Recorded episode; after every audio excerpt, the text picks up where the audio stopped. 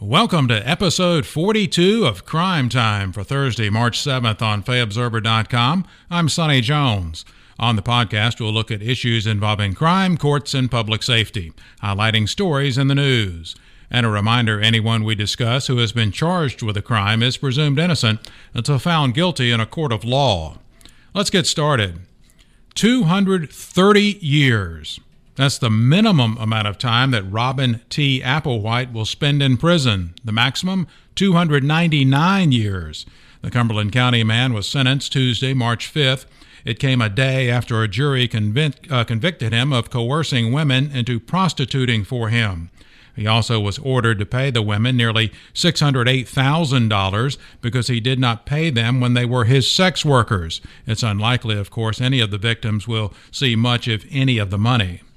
Applewhite, who represented himself, spoke Tuesday at his sentencing hearing and said he was not angry at the jury for its decision based on the evidence they heard.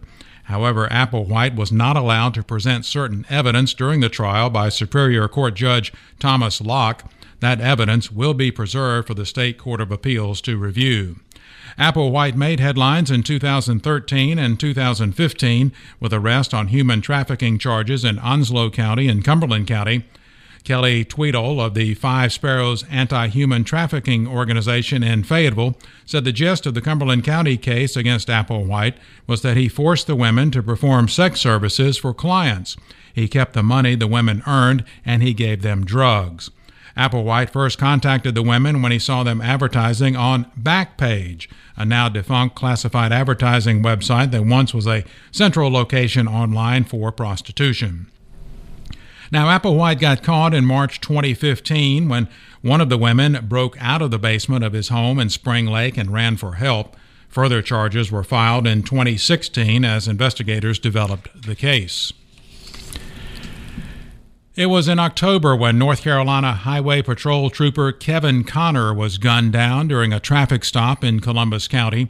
Two men have been charged with first degree murder in the slaying that took place in the pre dawn hours. On Thursday, March 7th, Conner's Law was introduced in the North Carolina General Assembly. The legislation aims to crack down on people who assault law enforcement officers and other public safety workers. The legislation mandates mandatory prison time for anyone who uses a firearm to assault a law enforcement officer, probation officer, or parole officer. Now, according to State House Speaker Tim Moore, who is the lead sponsor of the legislation, existing law does not mandate that. The Speaker said that it was possible for someone with an otherwise clean criminal record to get probation in some cases. Under Conner's law, the sentence for using a firearm to assault a law officer could range from just over three years for someone with no prior record to more than 13 years for someone with a prior record. It also doubles the death benefit to $200,000 for the family of a murdered public safety worker. Video gaming operations were back in the news last week. More than 300 video gaming machines were seized in Bladen County. An investigation by the Bladen County Sheriff's Office and the North Carolina Alcohol Law Enforcement targeted illegal video gaming operations. The investigation originated from citizens' complaints, according to Bladen County Sheriff Jim McVicker. With assistance from the Bladenboro Police Department, authorities seized machines from Freddy's on Elm in Clarkton, 701 sweepstakes in between Elizabethtown and White Lake, and two places in Bladenboro, Clicks 211 Arcade and Jules Sweepstakes. Another business, Aladdin Sweepstakes in Dublin, voluntarily ceased operations. Under an agreement with owner Jeffrey Smith, the operation will not reopen in Bladen, Columbus, or Brunswick counties. Now, one of those charged was Stephen Ray Lovin of Lumberton. He is a former deputy with the Robeson County Sheriff's Office. Lovin was sentenced to prison more than a decade ago for his part in the Operation Tarnished Badge investigation.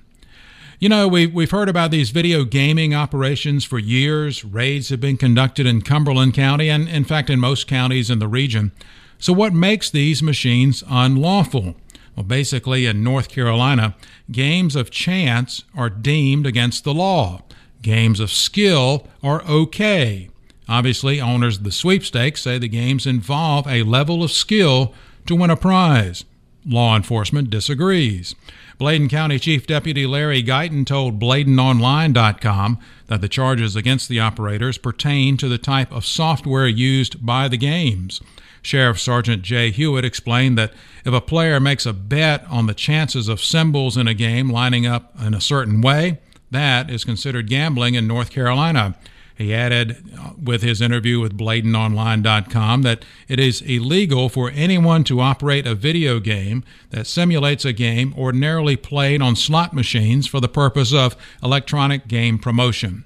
It's a debate that's not likely to end any time soon, but in Bladen County, five businesses are no longer operating today. Well, let's check some crime briefs. A Fort Bragg soldier's family is safe after a domestic disturbance escalated in a Charlotte Street home on Saturday, March 2nd, resulting in an evacuation of the area. Police officials with Fort Bragg, Fayetteville, and Harnett County negotiated with the soldiers or with the soldier for hours before he left the house. That's according to Fort Bragg Public Affairs Officer Tom McCollum. No shots were fired. No one was injured in the incident, McCollum said. McCollum said the soldier was a member of the Special Operations Command. He has not been identified. A federal judge sentenced a 24 year old Fayetteville man to six years in prison after he was charged with drug distribution and firearm offenses. That's according to U.S. Attorney Robert Higdon Jr. Dimitri Everett was sentenced in the federal court of the Eastern District of North Carolina with a stretch of prison time to be followed by five years of supervised release. Everett was named in an indictment filed on June 13, 2018, charging him with conspiracy to distribute and possess with intent to distribute heroin and fentanyl, distribution of fentanyl, distribution of heroin, and possession of a firearm in furtherance of a drug trafficking crime.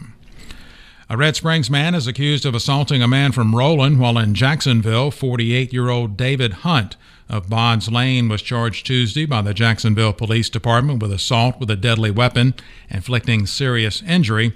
Hunt is accused of assaulting the man with a knife, according to arrest warrants. Marcus Blake of Kelly entered guilty pleas to charges of robbery with a dangerous weapon, first degree burglary, and possession of firearm by a felon in Bladen County Superior Court on Monday, March 4th. That's according to a news release issued by District Attorney Jon David's office. Blake received a prison sentence of 128 to 166 months. The home invasion occurred in Elizabethtown on January 6, 2017 when police say Blake met with his two co defendants, Rohan Atkins and Willie McLaurin, and orchestrated a robbery plan for money and drugs, according to the news release. Blake supplied Atkins and McLaurin with a firearm before they left the meeting. Acting at Blake's direction, Atkins and McLaurin proceeded to a home on Sandpit Road where they forced their way into a residence and robbed two people of drugs and a small amount of cash at gunpoint. The pair later reunited with Blake to return the handgun and split the robbery proceeds. And let's wrap up this edition of Crime Time with a reminder about Cumberland County's third annual expungement clinic. The information sessions are as follows Saturday, March 9th, 11 a.m. at Simon Temple AME Zion Church at 5760 Yadkin Road. Tuesday, March 19th, 6 p.m at Kingdom Impact Global Ministries. That's at 2503 Murchison Road. And on Saturday, March 30th at 11 a.m. at Lewis Chapel Missionary Baptist Church main campus, 5422 Raeford Road. The expungement program is for people with convictions for crimes that took place in Cumberland County. They have to be considered legally indigent, that is, unable to afford to hire a lawyer. The following crimes and charges qualify for expungement one nonviolent felony conviction from more than 10 years ago, one nonviolent misdemeanor conviction from more than five years ago, one nonviolent felony or misdemeanor from more than two years ago in which the defendant was younger than 18, and prior charges of any kind that were dismissed or for which the defendant was found not guilty so long as the defendant otherwise has no felony convictions. Again, like I said, this is the third annual expungement clinic. The first two was very successful, according to Cumberland County District Attorney Billy West. Well, that's it for episode 42 of Crime Time for Thursday, March 7th. Your comments and suggestions for Crime Time are welcome. You can reach me, Sonny Jones, by email at sjones at fayobserver.com or on Twitter at FO Jones. Again, thanks so much for listening. Hope you'll tune in next time for the next edition of Crime Time.